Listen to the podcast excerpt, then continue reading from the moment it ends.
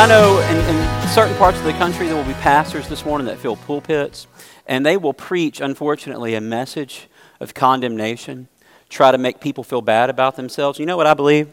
I believe I don't have to make you feel bad about yourself, because we are all sinners and we all probably innately feel some guilt for the sins that we commit. But John three sixteen says this: "For God so loved the world that he gave his only begotten Son, that whoever believes in him shall not perish, but have everlasting life." We love that verse. But often we neglect the verse that comes after that, that says, Christ didn't come into the world to condemn the world, but that through Christ, men might come to salvation.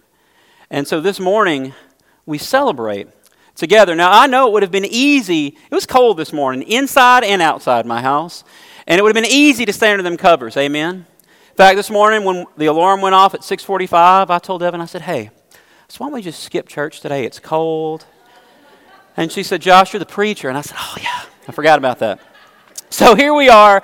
But let me commend you. I'm glad you're here, church. We're going to have a great time this morning, because you should be able to have a great time in church while at the same time staying consistent and truthful to what God's Word says. So we've been working through the book of Ephesians. We jumped back into that last week, and we talked about how Christ takes us from the oldness of life and he brings us into the newness of life. If you remember my son's story, dirty clothes went off, clean clothes went on. That is the story of us as Christians. Now, Christians believe that people can change. Christians believe that we are not locked into a state of brokenness, that, that we can become something new. God's grace and mercy, the idea of redemption, that we can be free from our past, free from ourselves, that we are no longer slaves to sin. That is a uniquely Christian idea, and it's why we celebrate. Christian, you're a new creation, and here's what I know and believe, that new things act new. Now, if I sold you something and said, "Hey, this is new," and you purchased it and it kept breaking down, breaking down, breaking down, you would be tempted to think, well, was this really something new? And it relates to Christianity in this way, that new creatures act like new creatures. Not because we have to in order to be, have a right standing with God, but because he has given us the newness of life, we can't help but be new. And so in the first three chapters of Ephesians, Paul tells us that we are in Christ, this idea of inheritance. Then as we get into chapter four, he starts to give us some basic instruction on living a practical Christian lifestyle. Now, as we close out chapter four, Paul begins to get more specific. He gives us some rules to live by. Now, if you are a list person, today is your day. If you like bullet points, today is your day. As Paul gets specific, and he gives us what I've labeled six rules for life. Now, anybody would benefit from living out these rules, Christian or non-Christian, because that's the way God designed us. But as Christians, Paul says, because you're new, you act new.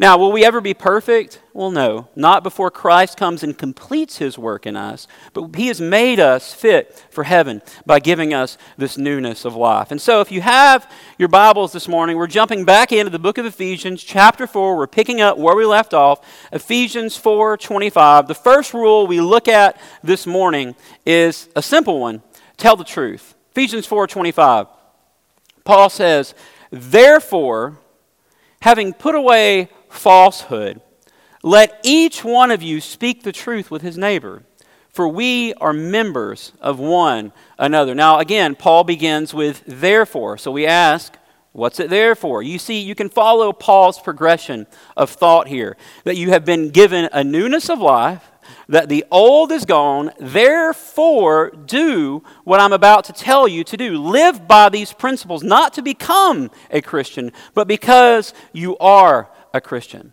And so Paul says, don't lie, speak the truth. Now, let's be honest. Sometimes lying comes easy. And sometimes, without even realizing it, we default to lying. And we have cutesy phrases to make it not sound so bad. Little white lie, doesn't that sound so much better?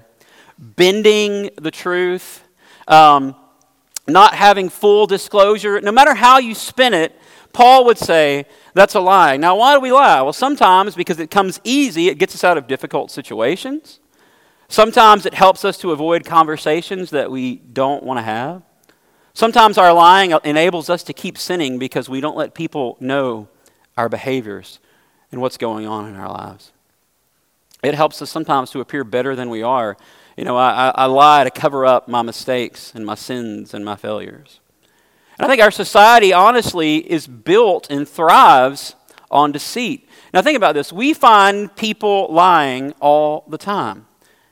Government scandals, celebrity scandals, um, the news. In fact, recent trends have shown that so many people are just turning off their T Vs from cable news because they're tired of being lied to. It's hard to know what is true and what is false. In so many places, people spin all sorts of propaganda. Spouses lie to one another. And maybe some of us here have secrets from our spouse right now. Well, good luck with that. You have a tiger by the tail. Kids lie to their parents to avoid discipline. Employees lie to their employers. Sometimes we lie to God. Now, He knows. We still try to cover up the truth sometimes. Sometimes we even lie to ourselves. Now, Scripture says this in John ten ten, speaking about Satan. It says he was a murderer. Jesus says he was a murderer from the beginning. Jesus says he doesn't stand in the truth because there's no truth in him. He says when he lies, he speaks out of his own character, for he's a liar and the father of lies. He is responsible for the great deception, the idea that men can find meaning and value and truth and hope in any place besides through Christ. Satan deals in lies, but here's the thing about God. God is always honest with us. Even when it is inconvenient, even when it is difficult to hear, it comes easy to lie sometimes, exaggerating or stretching the truth. Cheating is simply fooling somebody else, breaking someone's confidence when they've given you private information, making excuses, false flattery. Oh, you're the best. I don't mean any of this. That's lying. Christians, Paul says we should lay aside all falsehood. Not only should we keep from lying, but he also says this, we should tell the truth. And that's hard sometimes. Telling the truth uh, is challenging because sometimes things need to be said and they're hard to say. Now, telling the truth doesn't mean we have to say everything that comes into our head. Because I've seen people use the truth as a weapon to tear down other people. But if you remember, if we backtrack a little bit, Ephesians four fifteen, Paul says this, you speak the truth in love. Anytime I'm speaking to someone else, my motivation should always be because I love that person. So Paul says, verse twenty-five, therefore, having put away falsehood, gotten rid of it, let each one of you speak the truth with his neighbor, for we are members of one another. You should tell everyone the truth, but even more so, your fellow Christians. Paul says we're members of one another. That means we be family. That means we're on the same team. That means we are part of the same body. When I give you wrong information or when I refuse to tell you the honest truth, it hurts you and it hurts the body of Christ. And sometimes in church, just like sometimes in families, there are difficult conversations that have to be had, but it's important that we be honest and that we tell one another the truth. So this morning, where are you at?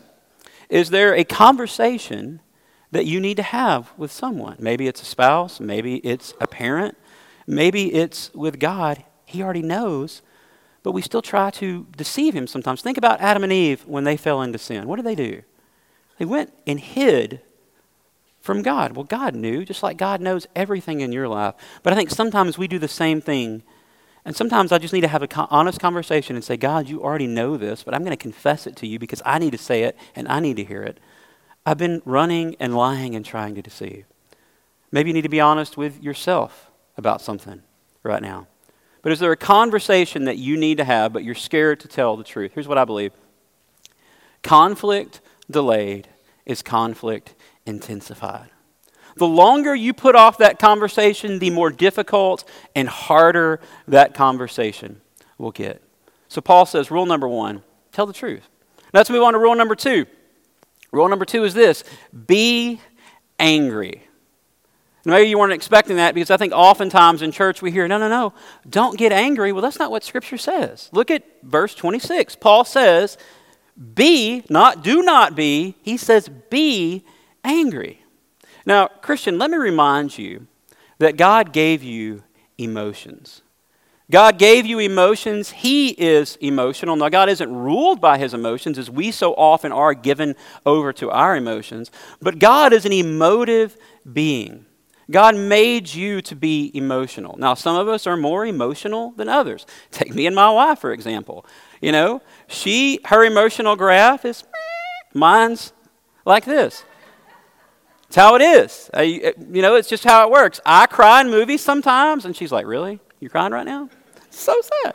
Um, but God made you emotional. In fact, I believe Genesis one twenty-six um, talks about us being made in the image of God. Part of that creation is the fact that you have emotions and you relate to other people. And I want to remind you, Christian, your emotions are not sinful in and of themselves. Christian, it's all right to be angry sometimes. In fact, you should be angry sometimes. Well, what should make us angry? Well, for one, my own sin should make me angry. There are times where I give in to sin and then later on I'm like, God, really, Josh, why did you do that? Paul struggled with this as well. The things I don't want to do, I find myself doing. I think sometimes it's okay for me to be angry over the sins of others because my sin and your sin is always destructive in some capacity. That should make us angry. I think it's okay, or we should be angry over injustice and hate and discrimination when people aren't treated correctly. We should be angry when people malign the name of the God that we so dearly love. I'm angry over the effects of sin on God's creation. Sometimes, specifically, I struggle with being angry with the fact that I have a daughter that is often sick and has to face all this stuff. I know it's not the way it should have been, and that makes me angry because our sin brought that into the world. Sometimes we need to be angry. It prompts us to take action, to move, to not just stand there. It lights a fire under us, to stand up when we need to stand up. But Paul qualifies his statement. Verse twenty-six, be angry and do not sin. Don't let the sun go down on your anger. Give no opportunity to the devil. Now, when we feel angry, I think we have to ask ourselves two questions. Number one, why are we angry? Number two, how do we express that anger? So number one, why am I angry? Am I angry because I'm being self-defensive? Is my anger self-serving where I hit somebody with a blast and oh, it just felt so good to let all that out, but I did it in a way that was inappropriate, especially for a Christian. Why am I angry? Am I mad that someone had the gall to go against me or to have a different opinion? Am I angry? Um, is this something that I should be angry about? Number two, how am I expressing it? Am I being reactive? Am I screaming and shouting and pitching a fit and being ugly? Christians wouldn't do that, right? I've seen it. Am I expressing it to hurt somebody else? Am I expressing my anger just so I can feel better, or am I trying to pay someone back or be vindictive? Is it a righteous anger? Paul would say in Romans twelve, seventeen, he says, repay no one evil for evil, but give thought to do what is honorable in the sight of all. He says, if it's possible, so far as it depends on you, live peaceably with all. Beloved, never avenge yourselves, but leave it to the wrath of God, for it is written, vengeance is mine, I'll repay, says the Lord. To the contrary, if your enemy is hungry, feed him. What? If he's thirsty, give him something to drink. For by doing so, you will heap burning coals on his head. Do not be overcome by evil, but overcome evil with good. Anger is a powerful emotion, and it must be handled properly. You know, I learned a lot about this. Used to, on Saturday mornings, I would teach an anger management class for eight hours once a month on a Saturday. And the people there were just so excited to be there. And, you know, most of them had to be there, but every anger management class, I would always say, okay, let's talk about why we're here. And maybe one out of ten would say, you know what, I just felt like I needed this. And I would high-five them and say, yeah, you go. But most of them would be like, well, my boss said I had to come. Or, you know, I got I got here referred by some government agency, but I had this one lady one Saturday morning. She said, I'm here because I stabbed my husband. And I said, uh, in the back of my head, I was like, do not make her angry, right? Now, I say that to tell you this, anger is such a powerful emotion, which is why Paul says in verse twenty-six, be angry and don't sin. Then he says, don't let the sun go down on your anger. It must be dealt with swiftly. In other words, if you hold on to it, if you let it build, or if you stuff it down and stuff it down and stuff it down, it will not stay stuffed down. It'll eventually come out, often on an innocent bystander. Here's the amazing thing about the gospel and about those of us that maybe struggle with our anger. You can change. But it's not going to change by just saying, yeah, I need to do something about that. It only changes with intentionality and you taking some steps. If you have a hurt, deal with it. If there's something going on, if you struggle with your emotions, that's just work on it. But he says this in verse twenty-seven, give no opportunity to the devil, because Satan will certainly use your anger if you let him. And I've seen it go wrong in many relationships and churches because people get mad at each other and they let it fester and they don't deal with it. Again, I'll say this, conflict delayed is conflict intensified. We have to deal with our stuff, and we all got stuff. Rule number three, don't take what is not yours. This sounds, I mean, everybody knows this, right? Shouldn't steal. Verse twenty-eight, he says, let the thief no longer steal, but rather let him labor, doing honest work with his own hands, that so that he may have something to share with anyone in need. A very simple rule. If it's not yours, don't take it. Count your own blessings instead of counting somebody else's blessings. Be content with what you have. Now, we're all tempted to say, well, you know what, I would never steal. Well, I hope not, but as the saying goes, the devil is in the details. Are you reporting what you make to the I R S? Even though I don't want the I R S to have it, I report what I make to the I R S. What about when you're handed too much change? Do we keep that? Are we paying our debts? We incur the debts, we pay the debts. Are we reporting more hours than we truly worked? Are we taking credit for ideas that aren't ours? You know, there's a million ways you can take something that doesn't belong to you. So I guess the big question is, are we being above board in all of our dealings? Because that's what Christians do. We act honorably. Verse twenty-eight, let the thief no longer steal, but rather let him labor doing honest work. So Paul says the alternative to stealing is working. Work is a part of life, and work isn't a result of the fall. Adam was working before the fall. Now, the fall made the labor more intensive. He said you'll sweat by your brow. It'll be back-breaking work. But I think our society struggles to find this balance. On the one hand, we have some who give all of their time and their attention to their work, to the peril of their families and their spiritual health, and maybe even their mental health. Then on the other side over here, we have some that unfortunately feel like it's other people's job to earn a living for them. And there's a balance in the middle where we work to provide for our families. But Paul says this as well. It's not that we just work to provide for us, that we work also to help those in need. Look what he says. Verse twenty-eight. Let the thief no longer steal, but rather let him labor doing honest work with his own hands so that he may have something to share with anyone in need. Part of the reason we work is to help other people. Now, not to enable other people and have them become dependent upon us, but when we see a need, to help meet a need. You know, I think the world teaches, and perhaps our natural inclination is that we work to get more and we hoard it. It's ours. But Paul says, some of that, now I'm not saying don't enjoy what you make, but Paul says some of that is to help other people. And I wonder, now don't let me, don't let this sound negative, because the church has done more than any other thing in the world to help the poor, the needy, the underprivileged. But perhaps less people would look to the government for help if the church truly did what Christ has called the church to do. There's always more to be done. Are we doing that? Am I doing that? So Paul says, don't steal, provide for yourself, do honest work so you can help other people. Rule number four, now, now we're getting personal, you guys. Paul says this, watch your mouth. Verse twenty-nine, let no corrupting talk come out of your mouth, but only such as is good for building up as it fits the occasion, that it may give grace to those who hear. Christians talk differently. Don't let unwholesome talk come out of your mouth. Well, what is unwholesome? Well, the word Paul uses here is sopros, and it means this, that which is rotten, that is no longer fit for use, something that's worn out.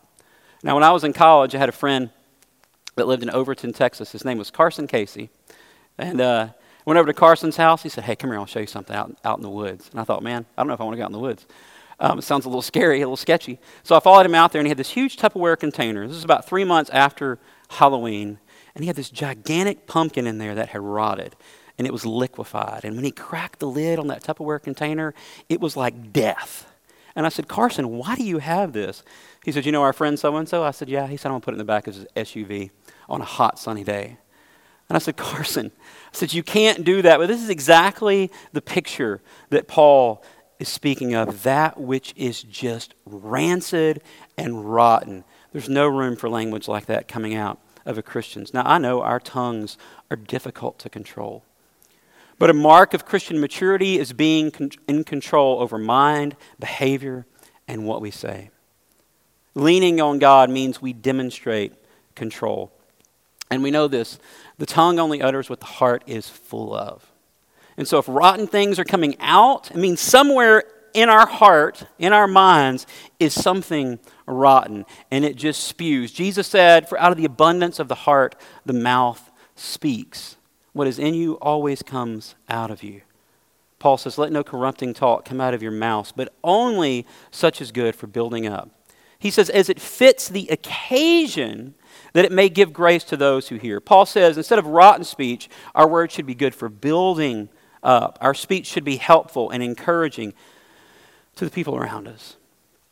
Sticks and stones may break our bones, but words can never hurt us. What a stupid poem. You know, I've talked to people that have remembered things from ten, twenty, thirty, forty, fifty years ago, and they still sometimes struggle with those things. So watch what you say. Choose your words wisely. Now, sure, sometimes our words have to point out difficult truths to the people we love that they may not want to hear. Sometimes our words must correct other people. We must choose those words wisely. We must speak truth and love. And we have to be sensitive. He says, as it fits the occasion, we have to be sensitive about the timing of when we say hard truths to people. Verse twenty-nine, let no corrupting talk come out of your mouths, but only such as good for building up as it fits the occasion. Now again, you don't have to say everything that comes into your head. Some things are better left unsaid.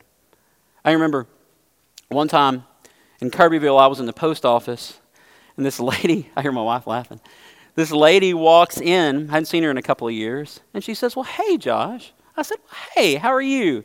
She says, I'm good. She says, you're a lot fatter than the last time I saw you. In the back of my head, in your anger, do not sin. In your anger, do not sin. Because I wanted to say, well, you're not fitting through the turnstile either, you know what I mean? But I didn't say that. I didn't say that. And so I thought to myself, okay, what do I need to say back? And I said, I won't use her name, but I said, Miss So-and-so, I said, I'm telling you this for future people, okay? I said, what you just told me was not a nice thing to say. I said, no, there's truth in it. I am fatter than the last time you saw me. But that's not encouraging. And she said, well, I, I didn't mean it to be ugly. I said, well, how did you mean it? Did you mean it to be nice? Did you mean it to lift up my spirits? For me to walk out here and say, yes, I'm fatter than the last time she saw me. Let me remind you, be precise with your speech. Practice wisdom. Proverbs fifteen twenty-three, a word in season, how good it is. Right words must always come at the right time, that it may give grace to those who hear. Show kindness to people in what you say. Rule five, let's move on. Forgive others even if you don't forget. Look at verses thirty-one through thirty-two. Let all bitterness and wrath and anger and clamor and slander be put away from you, along with all malice. Be kind to one another, tenderhearted, forgiving one another as God in Christ forgave you. Paul says that bitterness that you're holding on to, that wrath, that pent-up anger over this person who did something to you in your past, all those things you want to say or maybe you have said, he says, let it go. Let me ask you this. What, how constructive is it for you to hang on to what somebody did to you in the past? Is that letting you walk in freedom? Is that giving you a good attitude? No, it's a burning fire that will destroy you from the inside out. Paul says, get rid of it. Let it go. Well, if I forgive them, I'm giving them a free pass. And it's exactly what God did for you. He gave you a free pass. And not only did he give you a free pass, he gave you that pass through the death of Jesus Christ, our Lord. That's what mercy is, not getting what you deserve. Now, Paul says, forgive one another as Christ forgave you. You see, let's be honest here. When somebody does me wrong, I think, you need to pay to the highest degree of the law. But when I do somebody else wrong, I expect mercy. When somebody else does me wrong, I want to see them, you get, you got it coming, bud. But when I sin, I expect mercy. Here's how it ought to be a Christian. Now, I'm not saying that we let people walk on us. You can speak truth and say, hey, we're not. I'm not going to do that. But at the same time, let's face it, we are all messed up and we all need mercy and grace. And if you don't forgive other people, man, that's going to destroy your life. So let it go. Forgive them, even if you don't forget. We hear that phrase a lot, forgive and forget. And I understand what it means. It's not in Scripture. Now, in Hebrews eight twelve, it says this. God says, I will remember their sins no more. And that's a turn of phrase. God's omniscient. He can't forget anything, but it means this, that he doesn't hold that sin against us. He doesn't dwell on that sin. And I would argue that forgiveness is actually sometimes remembering. It's remembering what happened and choosing not to repay evil for evil. It's remembering that people can change. It's remembering that God has given me grace and mercy. And oh yeah, I need to extend that to other people as well. Now I'll say this, when you truly forgive someone, that becomes less and less something that goes on in your mind. But forgiven people should always forgive. No excuse. Forgive. Even when they aren't sorry, even when they don't ask for forgiveness, forgive. Bury it. Never bring it back up. Now last, rule six. And I think this is one we so desperately need in our current cultural climate. Look at verse thirty-two. Be kind. Be kind to one another. And he uses this word, tender-hearted. Friends, the world is short on kindness, but what a difference it makes. I'll tell you a story from, from my week. I can't remember what day it was. I think it was Wednesday morning. Got up, morning rigmarole, trying to get ready. And uh, I didn't realize it, but our middle daughter, Hadley, had sabotaged me. She had taken a shower, and our shower, and we have this big bottle of soap with one of those squirters lids on it. And she took, she unscrewed that, I think, to pour some out because she couldn't get the thing, the pump to work. So I picked it up by the handle, and when I did, it shot to the bottom of the shower. It hit, and when I looked down, a perfect stream of soap landed in both of my eyeballs. Now, I'm not talking about a little bit. I'm talking about like blinding soap. And all I tried to get it out, and I think I just squished it deeper into my eyes. And so all day I was crying these huge globs of soap. That was the way that my morning started. Dropped my kids off at school, and I thought, you know what? I haven't had any breakfast. I'm just going to, this isn't a usual for me, but I'm going to get two eggs at Starbucks and scarf those down and get a cup of coffee. Well, I got in there, and I waited, and, and the lady says, hey, sir, Um, what's your net? What's the name on your order? And I told her. She said, oh, I don't have that. And so I looked at my phone, and I had ordered it at another Starbucks. It defaulted to a different one. And she said, hey, don't worry about it. She said, what'd you have? So I had a coffee and some eggs. And she said, I'll fix it for you. I said, well, I'd already paid. She said, Psh, don't worry about it. It's free. Now, this was the, I can't explain to you, not only were her actions nice, but she was just so sweet. Such a sweetheart. And I thought, you know what? You had to show me zero kindness. You could have been like, bozo, make sure where you're ordering it next time, right? But instead, she showed me kindness. Guys, could we do that for one another? Could we just go out of our way? It doesn't cost much extra for us just to be nice to people. You know what I think? I think when we're kind to people, we show them who Jesus is in us. I think when we're kind to people, it opens windows for us to be able to share the love of Christ with them. Romans two four says this, it's God's kindness that leads us to repentance. Not God's flaming wrath, although he is a wrathful God, I get that. Read the Old Testament and read the end of the New Testament, you'll see it. But God is kind. That's what draws us to God. Now, what if we as a church, as individuals, as Christians at large, embodied that kindness and tenderheartedness with other people? I promise you this. People would look at Christianity in a much different light. Those are some nice people. Well, I kind of want to be like that too. Kindness changes people. Oh, that we would be tenderhearted, considerate, soft, inviting, loving. Let me tell you what, the world is hungry for it right now. And if you can't be nice to people on Facebook, stay off Facebook. Right? Let's be nice to one another. So in conclusion, we've looked at six rules that Paul lays out. I was trying to remind you this morning. Is there anyone you need to tell the truth? Are you keeping any secrets? And one thing that I have learned that's been valuable in my life, and this isn't to pat me on the back, it's to say I've had my, my teeth knocked out enough to learn this. There's no area of my life that at least one person isn't privy to.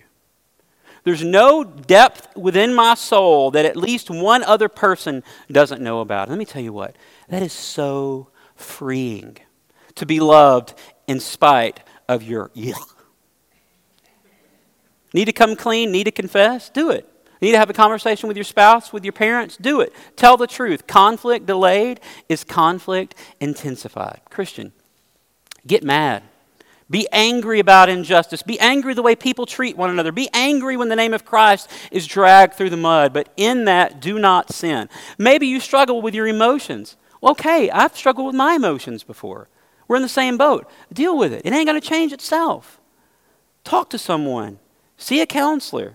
Go to one of those eight a.m. anger management classes on a Saturday. Don't give the devil a foothold. Deal with it. Get it fixed. We're here to change. Christ can do it. You can do it through Christ. Don't take what's yours. Be honest in all your dealings.